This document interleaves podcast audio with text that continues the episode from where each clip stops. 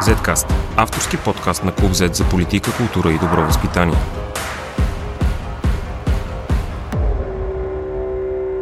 Здравейте, аз съм Борислав Кръстав. Вие слушате 86-ти епизод на Zcast. След тази бурна политическа седмица, в която видяхме правителството да пада от вод на недоверие и очакваната в понеделник оставка на премиера Кирил Петков, сме се събрали днес с всъщност екипа, който отрази голяма част от събитията тази седмица. Плами Игнатова, която беше в парламента и два дни по време на вота на доверие. Любо Бретенов, който следи дебата и аз в сряда отразих и протеста отвън. Здрасти, Пами, здрасти, Любо. Здрасти, Бобо. Мисля, че е хубаво първо да говорим, защото го видяхме отблизо, да говорим за впечатленията си и да почнем от, може би, от дебата във вторник, който имаше своите моменти, но не беше свръхдраматичен. Лю, какво мислиш?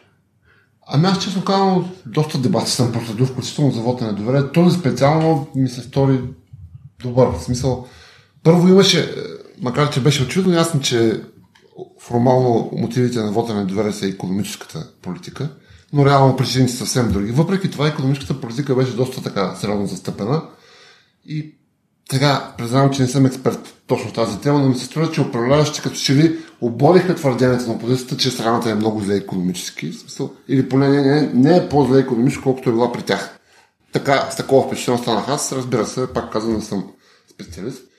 Разбира се, имаше а, чисто политически изказвания нали, за това как се оформят а, двата лагера, как сме на вододела, нали, от една страна е промяната, от другата страна е старото, което иска да се върне. И аз мисля, че този дебат, независимо, че правителството падна, може да се окаже полезен за продължаване на промяната. И още всички събития, свързани, нали, първо свалянето на Никола Минчев, свалянето на правителството, протестите, свързани с това сваляне, наистина да легитимират продължаване на промяната като как да кажа, истинска партия на промяната, защото според мен в началото имаше съмнение. Все пак хора, свързани с президента Румен Радев, нали, какви се стоса. Вече очевидно те са промяна, след като толкова много бесиха ДПС за последните 6 месеца, очевидно са свършили нещо. И другото, което е важно, според мен е вече окончателно е ясно, че има такъв народ, не е никаква партия на промяната. Това беше една от големите заблуди миналата година, една от основните причини, поради които според мен имаше толкова много избори, защото хората не знаят защо гласуваха да има такъв народ като партия на промяната.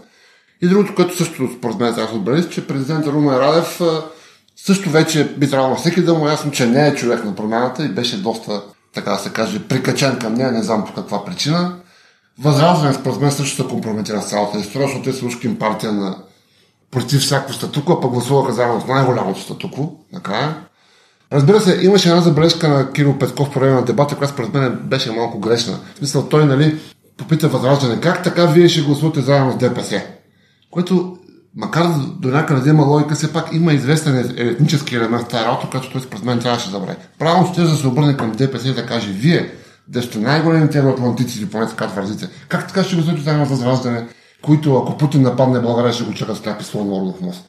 Нали, това беше според мен по-интересното. Мисля, че беше един от слабите аргументи на продължаване промяната и на демократична България, тезата да ползват думата коалиция за общо гласуване. Просто така да го превърнат в универсално, защото на другия ден те бяха по, по тяхната дефиниция в коалиция с ГЕРБ и ДПС по темата Македония, за която ще говорим след малко. Е, Македония е по...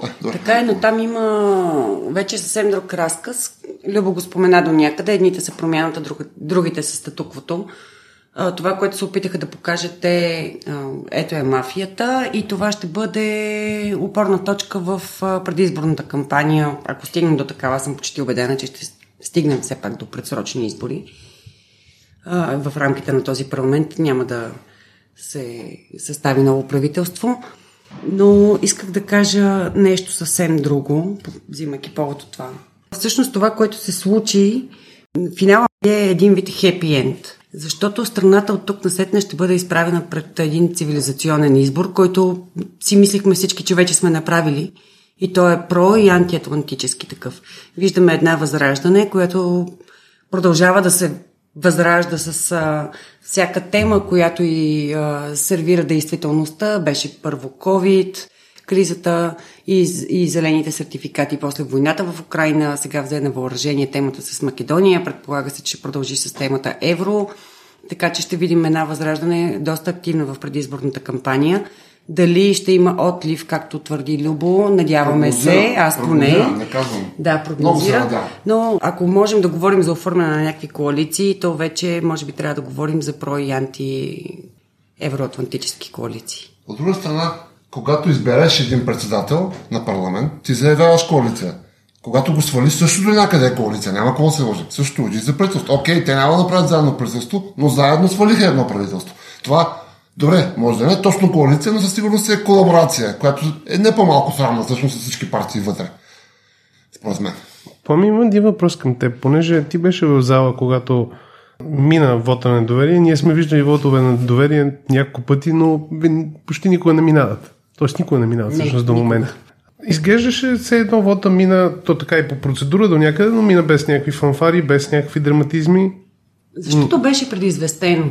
Аз съм далеч от мисълта, че а, така, въпреки фиаското с издирването на прословутите 6 депутата за мнозинство 121 гласа, продължаваме промяната, са си давали сметка, че това по-скоро би било едно знаково събиране на хора, които излизат и заявяват един морален мотив да се отцепят от парламентарните групи, към които са принадлежали. Тоест, ние сме добрите, отиваме при добрите, защото другите са лошите, пък ние отвътре видяхме, че другите са лошите. Пиар удар също има такъв народ. Да, и не само, също така нареченото ново мнозинство, нали, за което до сега говорихме с Любо. Така че до някъде беше предизвестено, въпреки че в действителност а, всичко висеше на, на косъм с няколко гласа. И убедена съм, дори за продължаваме промяната стана по-добре така, че правителството падна с тези 123 гласа. Хайде да кажем 124, защото Рамаданата Лайли системата се, се е объркала. За малко и той да стане предател. Стана по-добре така, защото дори да бяха събрали тези а, гласове, които им бяха необходими, после щеше да им е много трудно да продължават да поддържат някакво управление с а, този минимален брой гласове, от което дивиденти ще да измъкнат само от ГЕРБ, тъй като обществото, и ДПС разбира се, тъй като обществото всеки ден щеше да вижда как коалицията едва му успява да събере мнозинство за кворум, за приемане на решение и, и друго. И просто щеше да е агония няколко седмици, не повече. Когато наблюдавах протеста отвън, всъщност хората нямаха някаква... И те го очакваха. И те нямаха някаква свърхбурна реакция. Аз разбрах, както останалите в тълпата, в малко след като мина гласуването. И след това излязох от Продължаваме промяната и от Демократична България и направиха според мен нещо, което може да се нарече първи им предизборен митинг. Не ми направи впечатление те да са... Тоест те вече са готови за, за това, вече са готови за избори. Бих казал дори, че предизборната кампания в а, чисти, в а, пълноценния смисъл започва. Въпреки, че не е официално, разбира се. Съгласни ли сте това? Мислите ли, че сега всичко от тук нататък е правилно да го гледаме като предизборни действия? О, Въпреки, да. че ще има предаване на мандати, връщане и цялата процедура. Добавям до някъде, че чисто партийно за промяната и за демократична България сега би трябвало да не е добре за избори. Защото би трябвало, сега ще видим какво ще кажат социолозите, но би трябвало, все пак има някаква мобилизация около тях, която преди по-така нямаше. Освен това, пак казвам, промяната вече наистина е промяна. Преди, поне за мен, имаше съмнение. Сега хора, които са излезли из крилото на Румен Радев, е трудно да бъдат промяна, но ето вече са. Те дори с него се скараха. Освен това, промяната вече имат няколко разпознаваеми фигури. Едната е Никола Минчев, нали, преди бяха само двама. Сега, освен това, протеста, който беше в деня на гласуването на вота, като количество беше по-многоброен, но като качество мисля, че протеста, който беше в деня, който Минчев беше свален, беше по-важен. Защото беше първо по-спонтанен. Не казвам, че онзи е бил организиран, но все пак нали, имаше повече време за Фейсбук. Тогава буквално в няколко часа пак се събраха много хора, Факт. бяха много по-активни, много по-агресивни. Тош Корданов беше освиркан доста сериозно. Костадин Костадинов беше, не мога да повторя точно какво му се говореше, но той достатъчно много се ядоса на другия ден, всички помним какво каза в парламента и там фашистска сгара и така нататък. Така че мисля, че оттам в общи линии по-скоро бихме могли да вадим някакъв извод, че има шанс тези две партии, промяната и Демократична България, да повишат своя резултат. Сега, разбира се, има време, ще видим. Чисто технически при втория протест полицията имаше повече време да загради по-ефективно двете протестиращи места, да няма, на практика нямаше никакъв контакт между протестиращи и контрапротестиращи. Но, но при първия протест държа да отбележа, защото там нямаше заграждение, само полицаите с техните да. Нямаше никакви. Полицаите дори бяха без щитове и такива. Верно, особено когато е Тошко Ренов тълпата много се е въодушили, но въпреки всичко никой не трябва да напада полицаите. Просто, нали, Тошко Орденов, предимно вербално, е, две-три кутийки сбира, нали, също имаше. Но като цяло хората, нали, защото Костадин Костадинов излезе как нали, неговите привържени, като се съберат там, какви били културни, а пък тия какви били нали, невъзпитани. Точно обратното. Костадин Костадинов, като правеше протести за зелен сертификат, щяха да влязат в парламента. Ония там за железни врати, на посу скандал, и сложиха заради неговите хора, на заради нещо. Знаем от Костадинов, той е най-мирният протестиращ. Да, искам да кажа, че ако някой остана с, друго впечатление, да, Пами, може би трябва да припомним на нашите слушатели процедурата, която следва, защото е ясно, че избори няма да има веднага, има определени срокове. Също така е ясно, че има как тези срокове да бъдат леко удължени, като се, смисъл не тези, които са записани в закона, между тях има части от процедурата, които са без ясно казан срок. Никой не иска да прави кампания през август месец, това е ясно. Да, но ще му се наложи по всяка вероятност. Аз обаче първо искам да а, метна нещо друго покрай това, което Любо каза. Да, има протестна енергия. А, да, продължаваме промяната в момента е препозната в много голяма степен от това либерално-градско пространство, което обичайно гласуваше за демократична България, а след последните избори те си подалиха този вод. Но Румен Радев продължава да е голям фактор и ако излезем от а, границите на, на столицата. Не знам дали това припознаване само и единствено от една общност по отношение на продължаваме промяната ще и бъде полезно, когато излезе извън София и иска да разпери ветрилото. Ами, електоралното ветрило. Аз, аз не казах, че Румен Радев не е фактор. Просто казах, че той не е промяна. И след като промяната звучи, че са принципни и че са за промяна, просто е естествено се разберете с него. Въпросът Любо е каква част от електората са разбрали също това. Дали е станало ами, това наистина... зависи от тях, да ги, ги убедят. Това вече е тяхната работа. Това вече е тяхната работа. Достатъчно е просто си припомним, примерно, протестите как започнаха преди две години. Официалната версия беше, че когато прокуратурата влезе в президентството и така нататък. Но според мен прокуратурата влезе в президентството, за да отмести истинския полз за протестите, който беше когато Христо Иванов с лодката отиде на сарая на Доган. Там започнаха протестите. После президента подмени тази работа. Президента стана истински за съдебна реформа, чак когато прокуратурата му влезе, според мен е показно и театрално в офиса. И, за съжаление, много хора, включително така водещи, да ги наречем умни и красиви фигури, избиратели, включително които гласуват за Демократична България на последните избори, гласуваха за Румен Радев. Това е абсурд. Демократична България е единствената автентично прозападна коалиция в България. Румен Радев, както е известно, изобщо е по-скоро русофил. Нали? То се видя особено силно, когато Това е абсолютно безспорно, Любо, само че тук говорим, че когато продължаваме промяната се появи на а, електоралното поле, тя, помниш ли какво говореше?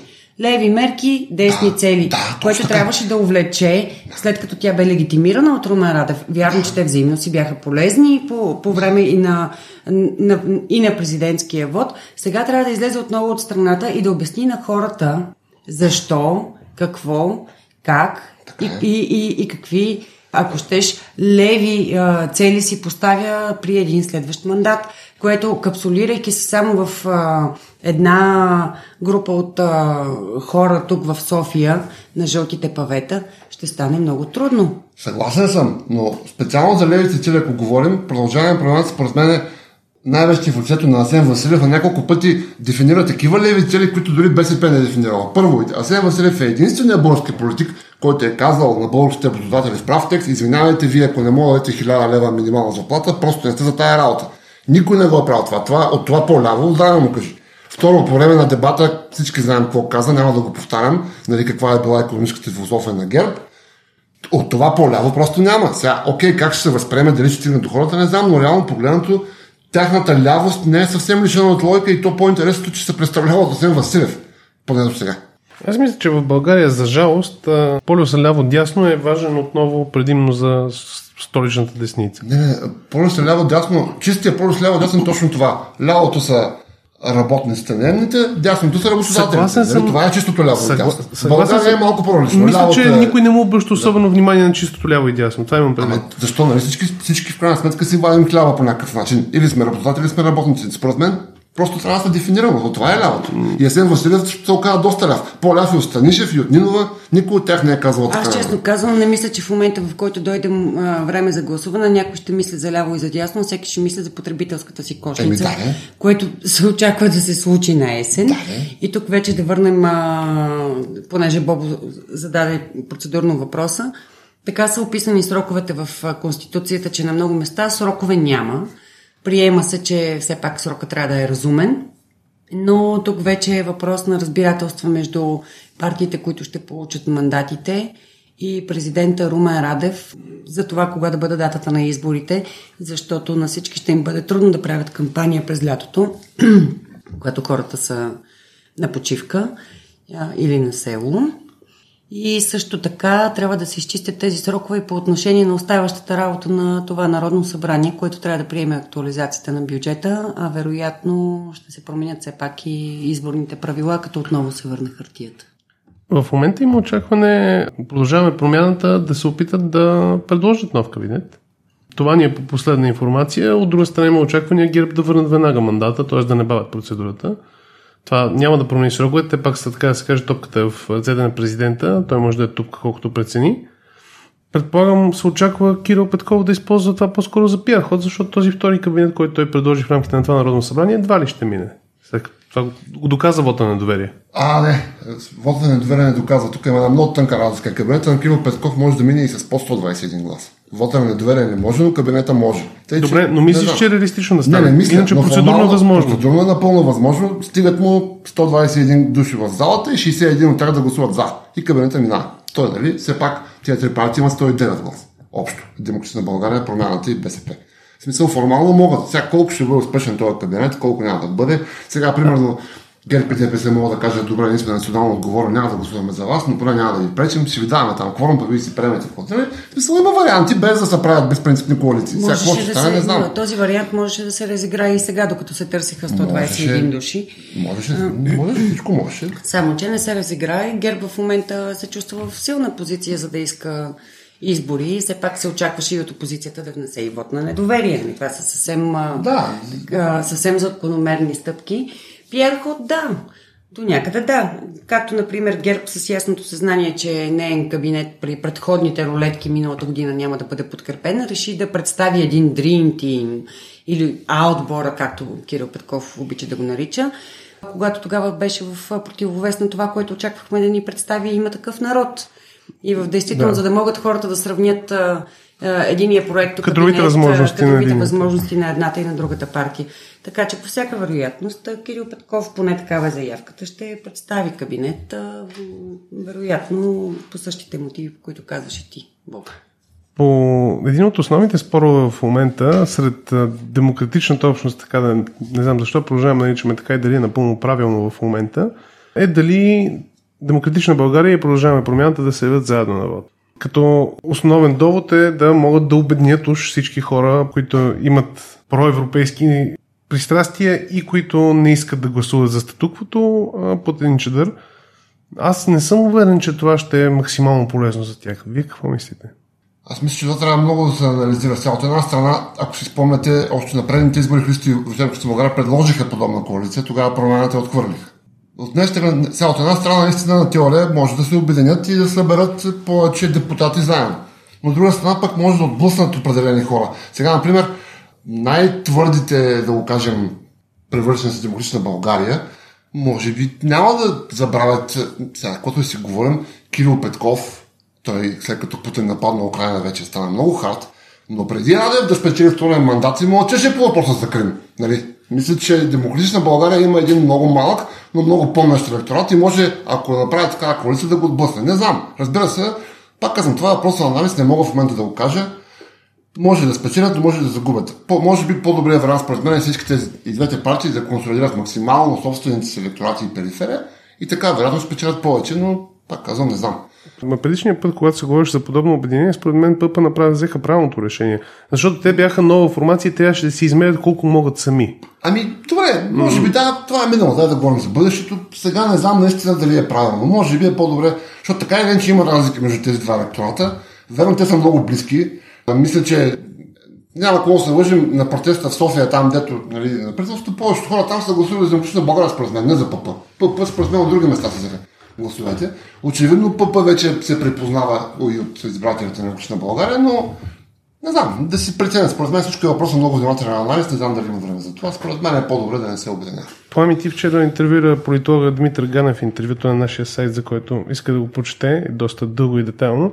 Той всъщност е на обратното мнение, че Тоест, е на мнение, че това не е добра идея, непременно. Всъщност на моето мнение, аз казах също. Да, да. Обра... обратното, обратното на тези, които повдигат въпроса. Той е на мнението на Любо, но все пак предполагам, трябва да има някакви сондажи след събитието от шеметните събитието из миналата една седмица, каквито все още няма, така че дори и аз не бих се наела все още да коментирам. Но искам да добавя няколко неща към тези, които каза Любо. Първо, може би е честно да говорим за тези протести до момента, като за пак нали, тази дума ще използвам, цивилизационни протести, защото няма значение дали хората, които излязоха на площада са гласували за ДБ или за ПП.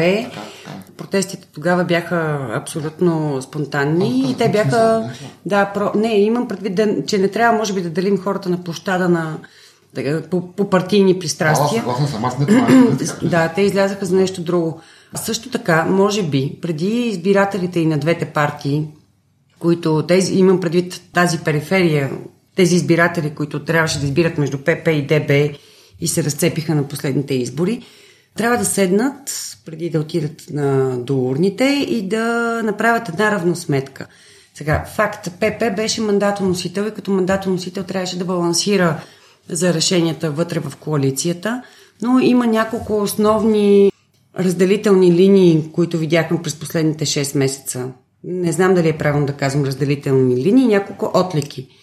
По отношение на оръжието за Украина, Демократична България не се огъна в нито един момент и видяхме дори една ситуация, в която нейни представители трябваше да изискват от парламентарната трибуна, от коалиционния си партньор – да внесе за разглеждане тяхното предложение да изпратим оръжие за Украина.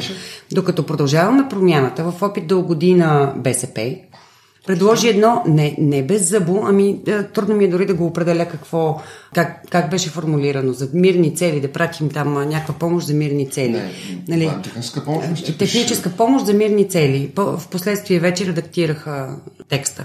И за сега се случи нещо много Другото... странно. Кирил Петков се опита това да го вземе като пиар и да обяви, че всъщност ние пращаме оръжие, макар че официалната позиция отново, че не пращаме оръжие директно на Украина. Така, оттам нататък вече много става сложно, да. да, засукано. Нали, трябва да, да разкажем и какво работи между ведомствената комисия за експортен контрол и други подобни неща. А, другото, Демократична България никога не е крила своето отношение по отношение на решението за Македония. Които отново постави продължаваме промяната в една много странна позиция, защото министър-председателя и нейните представители в парламента категорично отказваха да кажат какво е тяхното мнение по този въпрос, може, би, може би отново играейки ролята на балансьор. Докато в същото време публична тайна е, че екипа на министър-председателя работеше за това, което видяхме най-накрая под формата на така наречено френско предложение, в колаборация с министърката на Има такъв народ, Теодора Генчовска. И оттам пък вече трябва да скочим и в отношенията между Генчовска и Слави Трифонов, нали, и там ще стане сложно. Всъщност стигаме, стигаме и до темата Македония. Да, тук Любо вече е експерт. а, така, да, да, да, да, да отбележа какъв е за слушателите, ако нещо са изпуснали.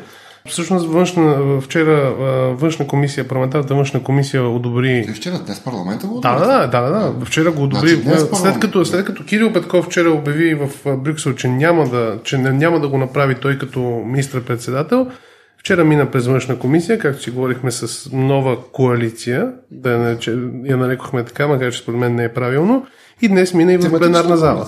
И всъщност ние приехме така наречено френско предложение, което а, за, за жалост вчера пък македонците обявиха, че не им хареса на тях. Е, това вече е техен проблем. То това е хубаво в цялата работа, че вече наистина никой не може да каже, че България ги спира, вече те сами се спират.